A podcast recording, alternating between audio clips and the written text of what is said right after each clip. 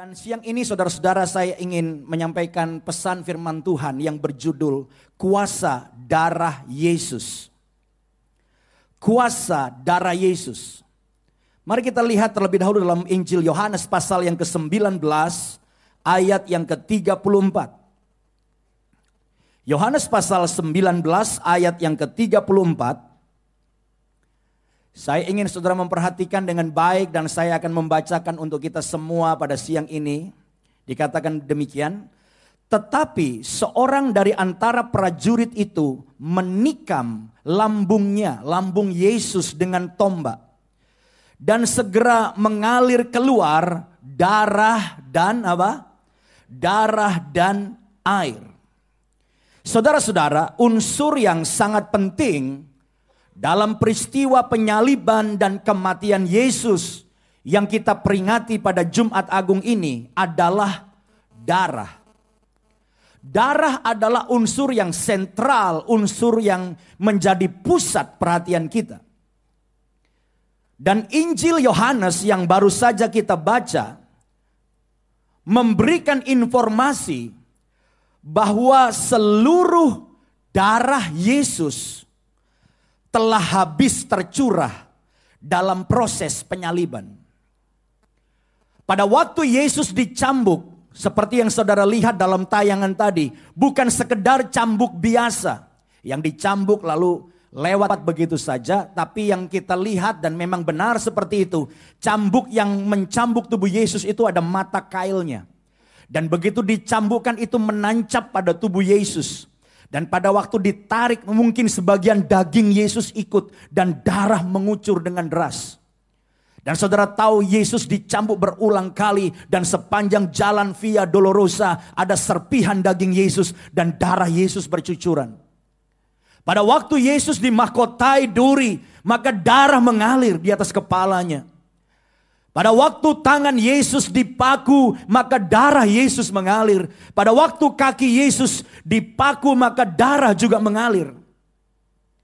Dan pada akhirnya Yesus mati di atas kayu salib, saudara-saudara. Dan kita memperingati kasih Yesus yang luar biasa yang rela berkorban, memberikan hidupnya mati untuk menyelamatkan kita. Yang sangat menarik, ayat yang tadi kita baca itu peristiwa sesudah Yesus mati.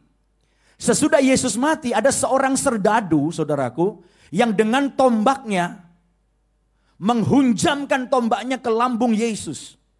Dan itu yang kita baca tadi pada waktu tombak itu dihunjamkan ke lambung Yesus. Alkitab mencatat bahwa yang keluar itu darah. Dan yang terakhir keluar apa saudaraku? Air. Dan itu membuktikan bahwa semua darah Yesus itu telah dicurahkan habis dalam proses penyalipan. Dan akhirnya keluar hanya air. Mungkin saudara bertanya mengapa darah yang paling diutamakan yang perlu kita pelajari dalam proses penyalipan Yesus. Seorang teolog terkenal, dia seorang profesor juga namanya William Barclay. Dia mengatakan sebab darah bagi orang Yahudi adalah sesuatu yang sangat dan paling berharga. Dan orang Yahudi percaya bahwa nyawa manusia ada di dalam darahnya. Dan semua yang berharga dan nyawa Yesus dicurahkan, darah Yesus dicurahkan. Dan hari ini kita akan belajar bersama-sama ada apa di dalam darah Yesus. Sehingga itulah yang dicurahkan habis-habisan dalam proses penyalipan Yesus. Hari ini kita akan belajar bersama-sama betapa dahsyatnya kuasa darah Yesus. Mari kita lihat bersama-sama ada enam hal yang akan kita pelajari saudara-saudara. Yang pertama, yang pertama darah Yesus memiliki kuasa untuk mengampuni dosa kita. Darah yang dicurahkan pada waktu Yesus disalib punya kuasa untuk mengampuni dosa kita. Perhatikan Matius 26 ayat 28. Matius 26 ayat 28 berkata, Sebab inilah darahku. Darah perjanjian yang ditumpahkan bagi banyak orang untuk apa saudara? Pengampunan dosa. Saudara-saudara, kata pengampunan diterjemahkan dari kata Yunani dari kata apesis. Apesis itu artinya membebaskan dari hukuman. Jadi sesuatu yang sangat penting adalah bahwa darah Yesus yang tercurah pada waktu dia disalib itu punya kuasa membebaskan kita dari hukuman. Mengapa? Sebab Yesus sudah menanggung hukuman yang seharusnya ditimpakan kepada kita, ditimpakan atas Yesus. Makanya darah Yesus berkuasa mengampuni dosa kita sehingga kita tidak lagi perlu dihukum. Hari ini saya membawa berita baik untuk setiap kita bahwa setiap kita yang percaya kepada Yesus, kuasa darah Yesus sanggup mengampuni setiap dosa kita sehingga kita tidak perlu dihukum lagi. Yang percaya katakan amin. Setiap saudara yang percaya kepada Yesus, maka darah Yesus sudah mengampuni dosa saudara dan membebaskan setiap kita dari hukuman. Kita tidak sedang berjalan menuju ke neraka untuk dihukum selama-lamanya kita sedang berjalan ke sorga karena kita sudah diselamatkan lewat darah Yesus. Yang percaya berikan kemuliaan bagi Tuhan. Haleluya. Dan hari ini saya membawa kabar baik untuk saudara yang merasa saya ini orang yang dosanya banyak. Bahkan mungkin saudara berkata bahwa dosa saudara tidak terampuni. Tapi saya membawa kabar baik buat saudara. Kuasa darah Yesus jauh lebih hebat dari dosa saudara. Dosa sebesar apa pun saya bawa kabar baik bahwa kuasa darah Yesus sanggup mengampuni dosa saudara. Dan membebaskan setiap kita dari hukuman. Dan kita bisa pulang dengan sukacita pulang dari ibadah Jumat Agung dengan sebuah kepastian dan keyakinan semua dosa masa lalu kita sudah diampuni sebesar apa pun.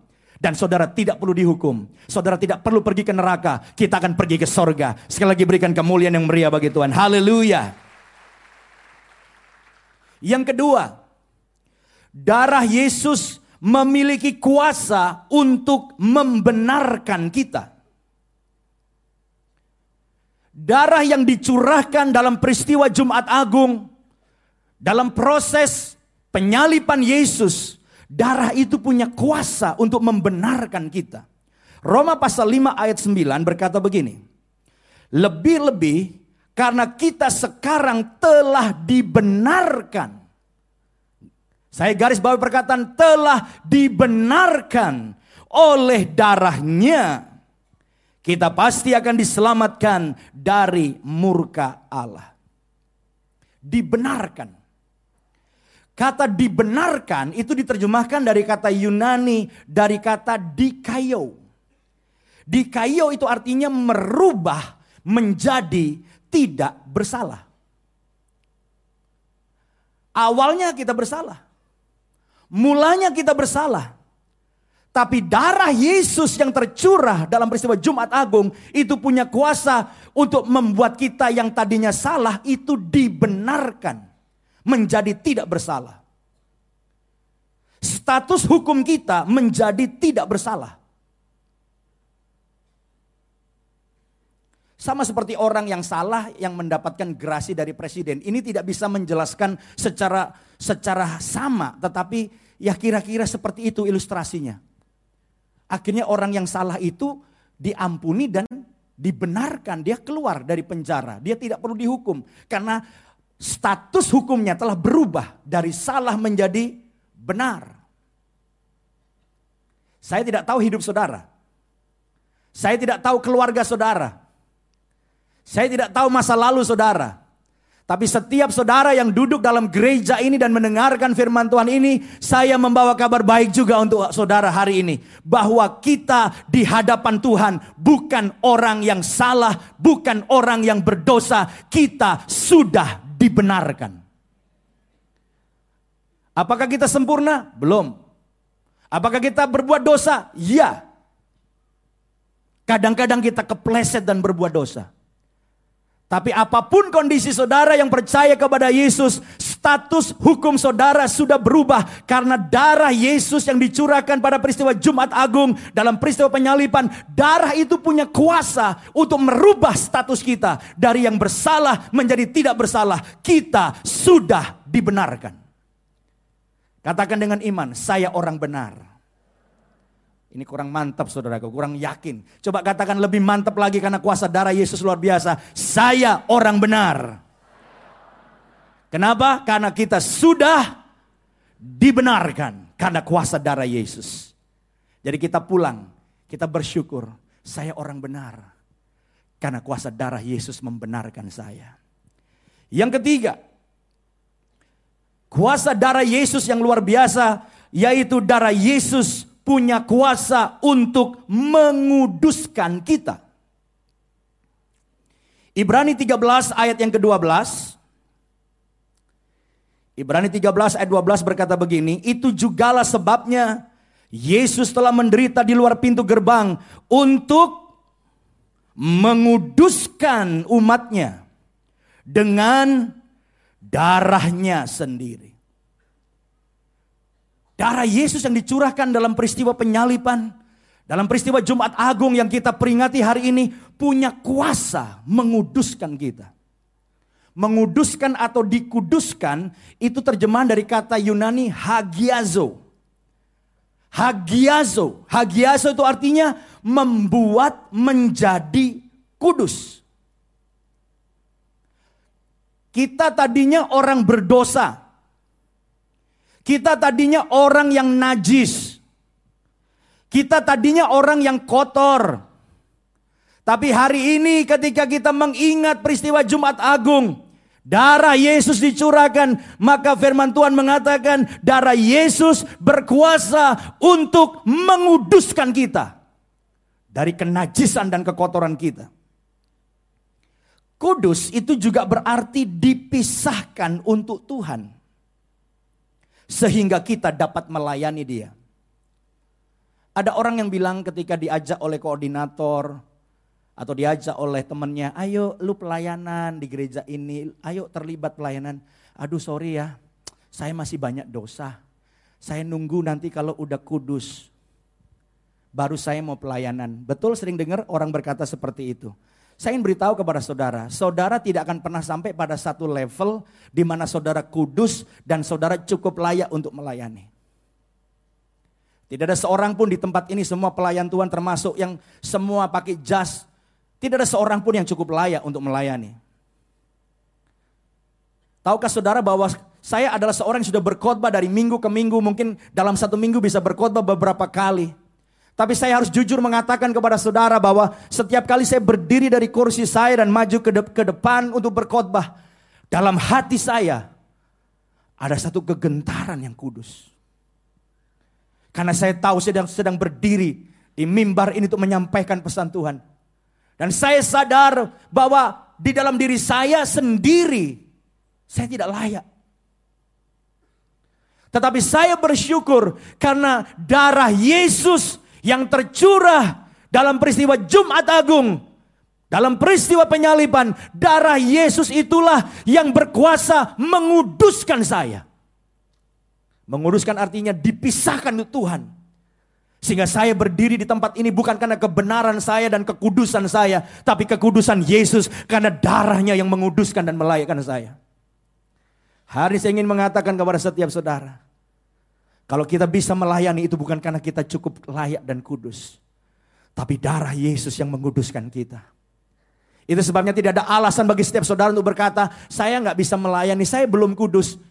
Emang saudara pikir siapa yang pelayanan? Emang saudara berpikir apakah kita cukup layak untuk berdiri dan menyampaikan pesan Tuhan? Saya tahu satu hal. Kita bisa melayani karena darah Yesus menguduskan kita. Melayakkan kita. Yang setuju katakan amin dan berikan kemuliaan bagi Tuhan. Haleluya. Yang keempat. Darah Yesus yang tercurah pada Jumat Agung dalam peristiwa penyaliban memiliki kuasa untuk menebus atau membayar kita. Darah Yesus itu yang menebus dan membayar kita. Perhatikan Efesus pasal 1 ayat yang ketujuh. Efesus pasal 1 ayat 7 berkata, sebab di dalam dia dan oleh oleh darahnya kita beroleh penebusan yaitu pengampunan dosa menurut kekayaan kasih karunia-Nya. Jadi darah Yesus itulah yang menebus kita. Kata penebusan diterjemahkan dari kata Yunani apoletrosis. Apoletrosis artinya tindakan menebus seluruhnya. Nah ini penting saudara memahami istilah penebusan ini saudaraku. Kenapa kok ada istilah menebus apa? Seluruhnya, totally. Penebusan adalah sebuah istilah yang diambil dari dunia pegadaian. Jadi tadinya saudara dan saya yang hidup dalam dosa, kita ini sudah di rumah pegadaian. Dan penguasa pemilik rumah pegadaian itu siapa saudara? Siapa? Iblis. Jadi kita ini di rumah pegadaian dikuasai, dimiliki oleh iblis. Lalu Yesus datang. Dia mati di atas kayu salib. Dia curahkan darahnya dan tadi saya katakan tidak ada sisanya satu tetes pun. Semua darah Yesus dicurahkan habis-habisan. Terakhir yang keluar air. Yesus datang membawa darahnya sendiri. Dia datang ke rumah pegadaian yang dimiliki oleh iblis. Di mana semua kita tadinya berada di rumah pegadaian dosa itu. Dan Yesus datang dan bilang kepada iblis, "Hai iblis, hari ini aku datang. Dan aku mau semua orang berdosa aku tebus." Dan tebusannya harganya sangat mahal. Bukan emas, bukan perak, bukan berlian, tapi kita ditebus dengan apa? Darah Yesus sendiri. Jadi pada waktu Yesus membayar menebus kita, maka kemudian Yesus membawa kita semua keluar dari perbudakan dosa, keluar dari pegadaian dosa, dan kita dimerdekakan. Dan kita menjadi orang yang merdeka dari dosa. Tapi jangan lupa saudaraku. Setelah kita dimerdekakan dari dosa, sekarang kita menjadi milik siapa? Kita milik siapa saudaraku? Yang milik yang menebus. Bukan dengan barang fana kau menebus diriku. Bait yang selanjutnya, bukan dengan apa? emas dan perak. Tapi dengan darahnya dan nyawanya sendiri, dia telah menebus kita. Jadi kalau seperti yang main Athena tadi, ada cewek galak banget kan tadi. Ya maksud saya dia dia memainkan peranannya dengan benar ya, karena memang ini cewek galak tadi bilang, lu nggak usah ngurusin gua, betul? Ini hidupku, ini tubuhku, ini semua milikku. Kamu jangan ngurusin saya. Saya mau atur diri saya sendiri. Dan dengar baik-baik, ada banyak orang Kristen seperti itu. Mereka berpikir hidupnya miliknya sendiri. Banyak orang Kristen berpikir tubuhnya adalah tubuhnya sendiri. Tapi dengar baik-baik, saudara itu ditebus oleh Yesus. Sehingga kita dimerdekakan dari dosa dan sekarang kita bukan milik kita lagi. Hidup kita milik siapa? Milik Yesus. Jadi hari ini kita pulang dari ibadah Jumat Agung, kita sadar bahwa hidupku bukan milikku. Tubuhku, tangan, kaki, kepala, mata, hidung, telingaku bukan milikku sendiri. Tapi miliknya Tuhan Yesus. Dan karena hidupku dan tubuhku milik Yesus, maka hidupku dan tubuhku harus dipergunakan untuk melayani dan memuliakan Yesus. Yang setuju katakan amin. Ya. Kita nggak bisa bilang ini badan-badan gua, ini tangan-tangan gua, ini kaki-kaki gua. No. Itu bukan kaki saudara sendiri, itu bukan tangan saudara sendiri, ini bukan badan kita sendiri. Seluruh tubuh kita dari kepala sampai kaki kita semua milik Yesus. Dan biar tangan kita terangkat hanya memuliakan dia. Dan biar kaki kita pergi ke mana pun juga kita membawa berita tentang Yesus dan memuliakan Yesus. Karena tubuh kita telah ditebus oleh darah Yesus. Inilah kuasa darah Yesus. Darah Yesus yang menebus kita. Sehingga kita menjadi miliknya. Yang setuju katakan amin dan berikan kemuliaan bagi Tuhan. Haleluya. Yang kelima. Darah Yesus berkuasa mendamaikan kita dengan Allah. Roma pasal 3 ayat 25 dikatakan begini, Kristus Yesus telah ditentukan Allah menjadi jalan pendamaian karena iman dalam darahnya. Hal ini dibuatnya untuk menunjukkan keadilannya. Karena ia telah membiarkan dosa-dosa yang telah terjadi dahulu pada masa kesabarannya. Jadi dengan jelas dikatakan bahwa darah Yesus yang tertumpah, yang tercurah pada peristiwa Jumat Agung dalam peristiwa penyalipan. Darah Yesus itu punya kuasa mendamaikan kita dengan Allah. Tadinya kita ini seteru Allah, tadi kita ini musuh Allah. Pada saat kita hidup dalam dosa, hidup dalam kegelapan, maka kita terpisah dari Allah. Kita adalah musuh Allah. Kata pendamaian dari kata Yunani hilasterion. Hilasterion artinya perbaikan. Jadi hubungan yang rusak diperbaiki. Posisi yang tidak benar ada perbaikan. Itu arti kata pendamaian atau hilasterion. Jadi hubungan kita yang tadinya tidak baik dengan Tuhan, bahkan kita adalah musuhnya Allah, itu lewat darah Yesus terjadi rekonsiliasi. Lewat darah Yesus kita berdamai dengan Allah. Kita menjadi sahabatnya Allah, bahkan kita menjadi anak-anak Allah. Itu sebabnya kita beda sama orang orang perjanjian lama. Kita bisa berdoa dengan dengan gampang. Di mana saja kita bisa langsung berdoa datang pada Tuhan. Tidak ada rasa takut lagi. Kenapa? Karena sudah tidak ada penghalang saudara-saudara. Kalau saudara mempelajari Alkitab, PL sama PB itu beda sekali. Hubungan kita dengan Allah. Dalam PL perjanjian lama, saudara-saudara, nggak saudara nggak bisa datang sama Tuhan seperti hari ini bisa angkat tangan nyembah Tuhan. Gak bisa. Dalam perjanjian lama yang bisa menghadap Tuhan siapa? Hanya imam besar. Yang berhak masuk ruang kudus hanya imam besar. Nggak bisa jemaat datang kepada Tuhan, nggak bisa lewat imam besar setahun sekali masuk ruang maha kudus ketemu dengan Tuhan. Makanya kalau saudara mempelajari teologi ya, imam besar itu kakinya itu selalu ada beberapa peralatan. Yang pertama ada keliningannya. Yang kedua, kaki imam besar itu diikat dengan rantai atau diikat dengan tali.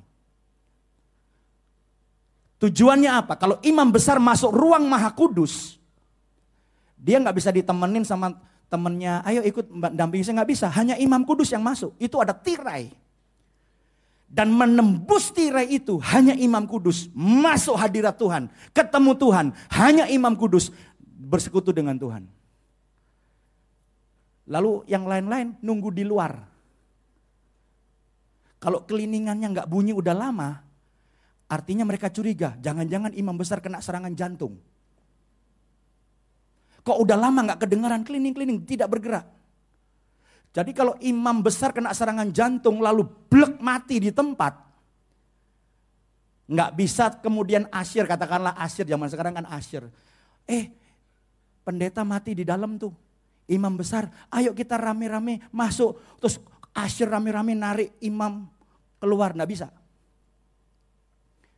Apa yang harus dilakukan? maka tali itu berfungsi untuk menarik imam besar yang kena serangan jantung atau mati mendadak ditarik untuk keluar dari ruangan Maha Kudus. Nggak main-main.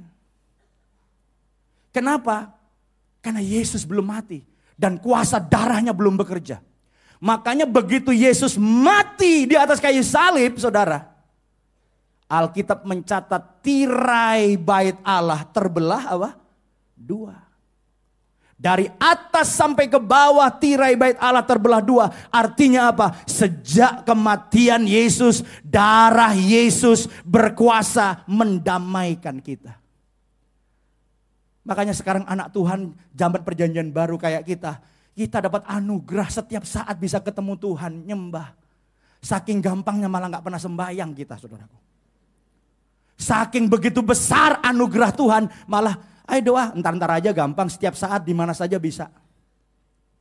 Padahal itu dalam perjanjian lama itu sesuatu yang langka. Nggak gampang orang ketemu Tuhan. Tapi setiap kita hari bisa menyembah Tuhan dan Tuhan bisa menjamah kita. Jadi kita dengan gampang masuk dalam hadirat Tuhan dalam doa. Ibrani 10 ayat 19 berkata begini. Jadi saudara-saudara, oleh darah Yesus, kita sekarang penuh keberanian dapat masuk ke dalam tempat kudus. Jadi lewat darah Yesus sekarang kita penuh keberanian. Nggak takut lagi. Nggak ada penghambat lagi. Lewat darah Yesus setiap saat kita bisa datang kepada Bapa Dan kita berkata, oh Bapa aku menyembah engkau. Aku terima pengurapanmu, aku terima berkatmu. Dulu nggak bisa. Perjanjian lama nggak bisa. Tapi sejak Yesus mati dan darahnya dicurahkan, lewat darahnya kita penuh keberanian datang kepada Tuhan setiap saat. Ini anugerah yang luar biasa. Berikan kemuliaan bagi Tuhan. Haleluya. Yang keenam yang terakhir. darah Yesus punya kuasa mengalahkan kuasa iblis. Darah Yesus berkuasa untuk mengalahkan kuasa iblis. Wahyu 12 ayat 11 berkata begini, dan mereka mengalahkan dia. Dia ini siapa? Iblis. Oleh apa? Darah anak domba, darah Yesus maksudnya, darah anak domba. Dan oleh perkataan kesaksian mereka, karena mereka tidak mengasihi nyawa mereka sampai ke dalam maut. Jadi dikatakan oleh Alkitab tadi, kita mengalahkan iblis oleh darah anak domba. Darah anak domba ini adalah darah Yesus. Anak domba Allah yang mati tersembelih bagi dosa kita. Kata mengalahkan dari kata nikau. Nikau ini artinya menundukkan kuasa iblis. Jadi kalau saudara diserang iblis, saudara tidak perlu takut. Karena saudara punya, punya kuasa darah Yesus dan kuasa darah Yesus menundukkan kuasa iblis. Yang percaya katakan amin. Dan saya ingin beritahu walaupun kita ini gereja modern, ya kita semua mengikuti perkembangan zaman, jangan sampai kita beranggapan iblis itu sudah nggak ada lagi. Atau saudara berpikiran ah itu itu orang-orang kuno yang cerita diserang iblis. Saya ingin beritahu kepada saudara bahwa iblis menyerang kita tiap hari. Alkitab berkata dia seperti singa yang mengaum-ngaum mengitari kita dan siap sedia untuk menelan kita, menyerang kita dan menghancurkan kita. Yang setuju katakan amin. Kalau saudara anak Tuhan, saudara nggak perasa pernah diserang setan, malah aneh. Saya selalu bilang kalau anak Tuhan orang Kristen nggak pernah diserang setan itu malah bahaya. Jangan-jangan saudara temannya setan. Kalau saudara anak Tuhan yang sungguh-sungguh, saudara pasti diserang setan. Tapi saudara tidak perlu takut karena kuasa darah Yesus mengalahkan kuasa iblis. Waktu gereja saya di daerah dulu, saudaraku. Saya yang namanya mengalami serangan iblis itu sering. Ada satu cerita juga saya punya teman seorang ibu saudaraku waktu itu sama-sama e, belum tua karena saya waktu masih di daerah. Ibu ini buka toko, dia kayak ruko gitu ya. Dan diberkati Tuhan. Itu satu deretan toko-toko semua. Ini ibu sederhana, lulusan cuman SD kalau nggak salah. Dia buka toko, diberkati Tuhan, tokonya rame. Sampai saking ramenya akhirnya dia beli ruko sebelah, dibongkar, diperbesar Terus tambah rame. Dibongkar lagi akhirnya tiga ruko tambah rame. Dan rupanya yang sebelah-sebelah ini orang-orang orang-orang daerah asli sana saudaraku. Itu nggak senang. Ini orang Kristen tokonya rame. Dari satu ruko jadi tiga. Nah teman saya ini menceritakan saudaraku. Bahwa tiap malam dia selalu melihat ada benda terang yang yang berkelebat di langit dan masuk dalam rumahnya. Besok dia bangun ketika dia membersihkan halaman rumah dia kaget. Karena di halaman rumahnya itu banyak semut merah yang gede-gede. Bukan semut merah yang kecil-kecil, semut merah yang gede-gede. Saudara tahu ada banyak semut. Dan rupanya ada satu bungkusan yang menjadi pusat dari semut itu ada ada semut begitu banyak di situ. Dan dia beresin. Malamnya setelah dibereskan dia melihat ada cahaya juga terang masuk juga dalam rumahnya.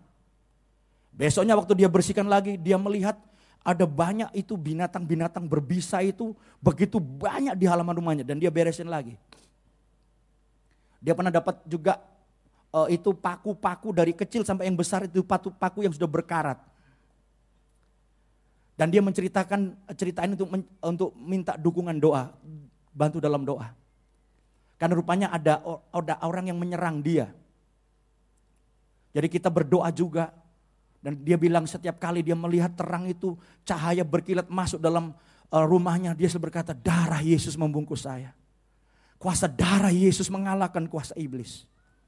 Dan hebatnya saudaraku, tidak ada kiriman-kiriman yang datang kepada wanita ini yang menyerang dia. Yang hebatnya lagi beberapa bulan kemudian, ada dua tiga tetangganya yang buka ruko di sebelahnya, tokonya tuh mendadak mati. Ada satu yang piansui mati sebelah. Dan kemudian satu hari ini tetangga-tetangganya datang ke rumah ini jemaat ini. Dan dia bilang apa? Saya minta maaf ya. Saya minta maaf, saya suka yang kirim-kirim tuh saya. Ternyata dukun kamu hebat ya katanya. Dukun kamu hebat kalau kiriman gak bisa masuk mental balik saudaraku. Mati dua orang. Ada yang pian sih saudaraku. Siapa dukun kamu itu? Teman saya bilang, oh dukun saya ini hebat. Dia dukun di atas segala dukun. Namanya Tuhan Yesus Kristus. Dan dia cerita kuasa Yesus mengalahkan kuasa iblis. Haleluya. Saya ingin katakan orang Kristen tidak mempan disantet. Orang Kristen nggak mempan didukunin. Karena roh yang di dalam kita lebih besar daripada roh setan yang ada dalam dunia ini. Dan darah Yesus berkuasa menundukkan kuasa iblis. Tetapi kalau saya boleh katakan kepada saudara. Seringkali serangan iblis itu bukan yang seperti itu. Tetapi ada sesuatu yang sangat berbahaya. Serangan yang sering kali datang kepada kita itu adalah seperti julukan dari iblis yaitu sebagai pendakwa. Dia sering mengingatkan dosa-dosa kita. Ketika kita mulai pelayanan pakai dasi, ingat lima tahun yang lalu, simpanan kamu lima kan? Hmm. Ketika kita mulai aktif pelayanan, selalu ada yang mendakwa kita, ngingetin dosa-dosa masa lalu kita. Ingat jangan sok rohani. Orang lain nggak tahu siapa kamu. Aku tahu, kamu kan perbuatannya begini, kamu begini, kamu begini. Dan ada banyak orang Kristen salah berpikir bahwa itu Roh Kudus. Yang di dalam dia itu ngingetin dosa-dosa masa lalunya. Dengar saya baik-baik. Roh Kudus tidak punya fungsi mengingatkan dosa-dosa masa lalu saudara.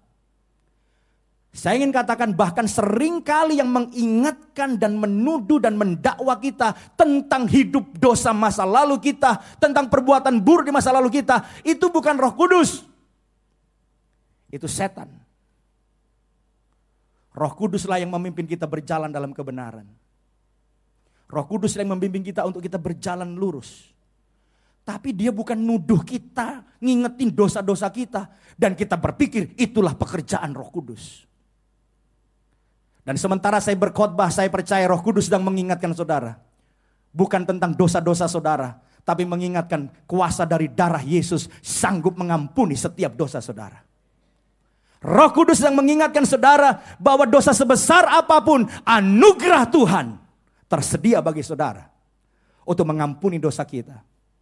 Hari ini siapa pun saudara, apa pun latar belakang saudara, saya tidak peduli. Yang di ruang kaca, yang di lobi, yang di ruang rafa, yang di ruang mana pun juga yang mendengar firman Tuhan ini. Saya ingin katakan kepada saudara bahwa kuasa darah Yesus lebih hebat, lebih besar dari setiap dosa kita. Dan kuasa pengampunannya tersedia bagi kita. Pada saat kita percaya kepada Yesus, saya yakin dia telah mengampuni, membebaskan kita dari hukuman, menjadikan kita benar, menguduskan kita untuk pelayanan, dan memberikan kita kuasa untuk mengalahkan iblis. Dan hari ini saya percaya setiap kita akan menyembah Tuhan. Karena anugerahnya yang luar biasa. Pemain musik bisa siapkan diri. Saya percaya ketika kita akan berpindah dari bumi ini pindah ke sorga. Dan di dalam kekekalan kita bersama dengan jutaan malaikat. Akan berkata holy, holy, holy. Malaikat yang terbang di sorga. Semua penghuni sorga akan membentuk satu paduan suara yang hebat dan berkata holy, holy, holy. Kekudusanmu Tuhan. Dan lewat darahmu aku juga dikuduskan.